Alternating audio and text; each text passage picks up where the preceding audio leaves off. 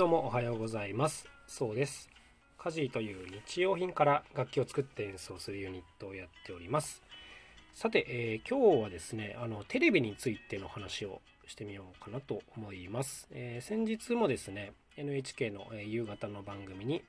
え生出演まあリモートではあったんですけどさせていただきました。でカジはですね今活動開始から大体6年ぐらい経つんですけども実はですね30回以上いろんなテレビに出させてもらってまして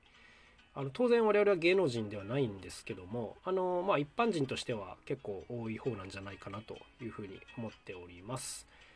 えっ、ー、とよくですねなんでそんな出れるんですか？みたいなことを聞かれることがあるので、えー、ちょっと今日はそんなお話をしていきたいなと思うんですが、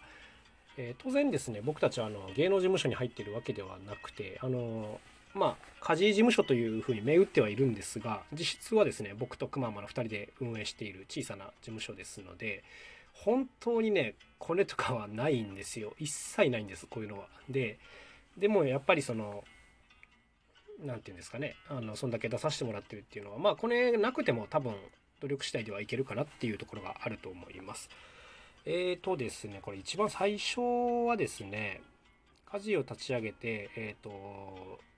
当時2013年とか4年とかだったのかな？だと思うんですけどあの YouTube である程度動画が再生されるのがすごいみたいな、まあ、時代だったんですね。当時は100万回再生されればかなりすごいみたいなあのそういう時代だったんですよ。あの今はね1億回再生いっちゃう動画とかたくさんありますけども。ということであのその時にあの100万回再生される動画を作ろうみたいなことをやってたんですね。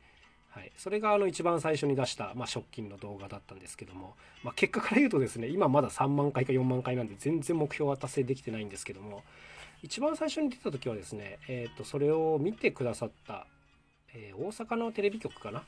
の方がご連絡くださって、えー、出演させていただくということができました。これはですねはっきり言ってラッキーパンチですね。あの時代が良かったというような言い方でもう終わりだと思うんですけども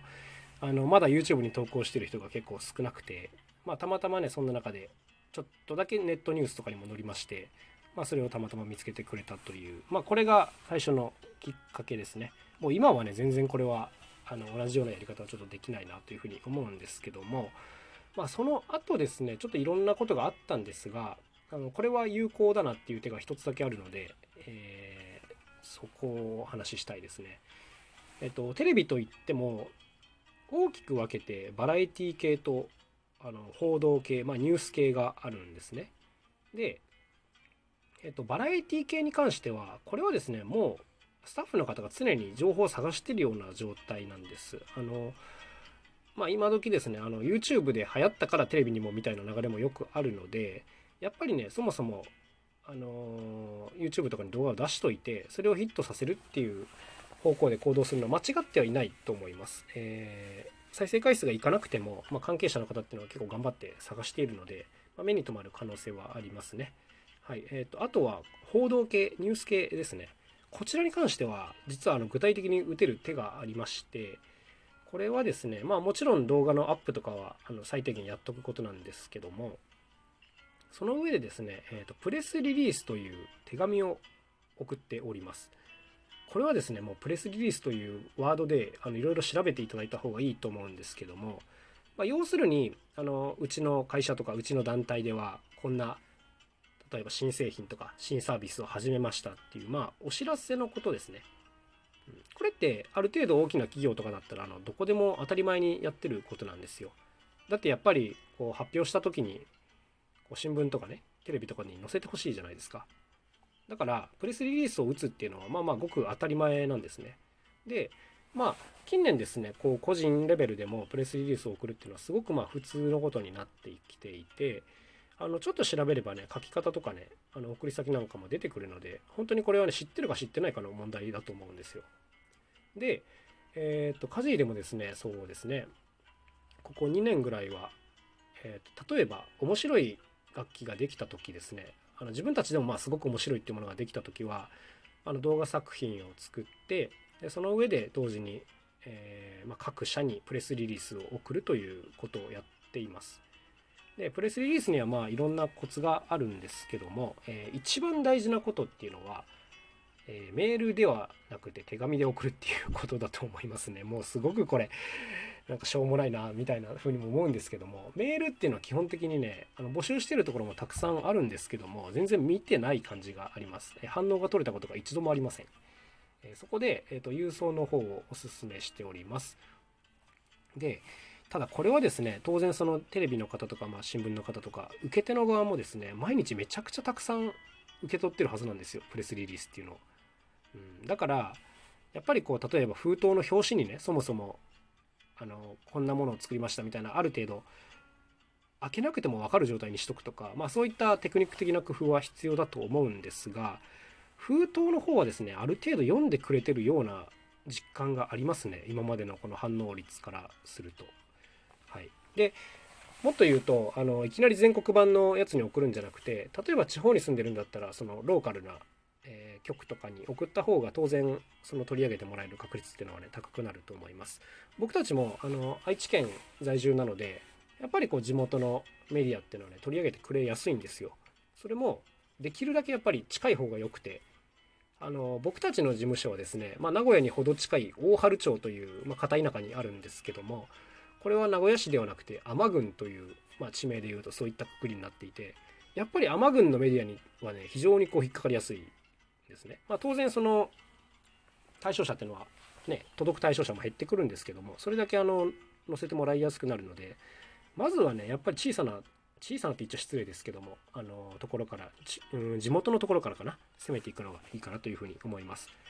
で、えーと、例えばテレビでねあのローカルな夕方の情報番組にじゃあ運よく出させてもらったとするじゃないですか。で実はあのテレビの世界って一回出るとまた他の局からお声がかかったりするんですよ。だから例えば A 社っていうところの夕方の情報番組に出たら今度は B 社の例えば朝の情報番組に呼ばれるとかあのこういう横の連鎖っていうのが実は結構あってあのこれは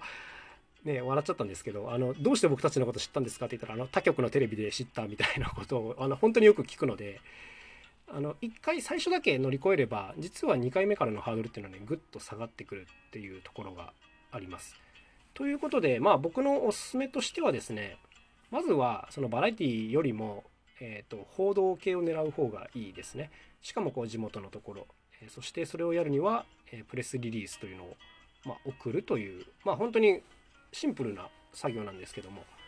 えー、家事でもですね毎回やってるんですよこれは。1年に1回か2回ぐらいは必ずプレスリリースを送ってる。でその度に結構反応があったりするのでこの辺りっていうのはね待ってなくてもできるあの攻めの手だなというふうに思っております。まあ、あのね、大きな番組に出たいっていう方はちょっとよくわかんないですけど、まあ、とりあえずね、こういったことを積み重ねれば、あのまあ、内容が面白ければ、あの最初の取っかかりぐらいにはなるんじゃないかなというふうに思っております。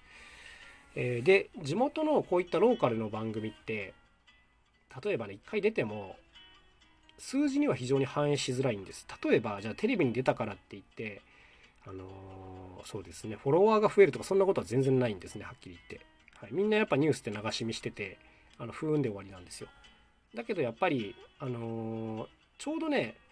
例えばイベントで出演者を探してるみたいな方もいらっしゃるので、そういった方がうまくタイミングよく見てくださると、やっぱりダイレクトに仕事に結びついたりすることはね、ありますね、正直。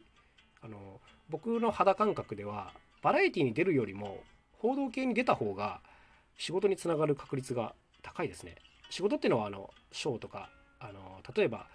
コンサート仕事とかそういったものにつながる可能性がなんか高い気がしてますね。はい。まあ、地元だからなのかな？わかんないですけど。はい。ということでまあちょっといろいろお話をしてきましたが本当にね簡単なことなんでもうやるかやらないかっていうところだと思います。自分が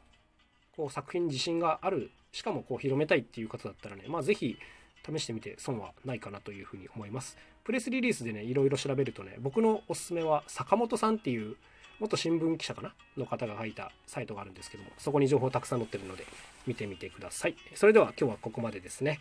また素敵な一日を過ごしてください。えー、カジノ、そうでした。さよならまた明日。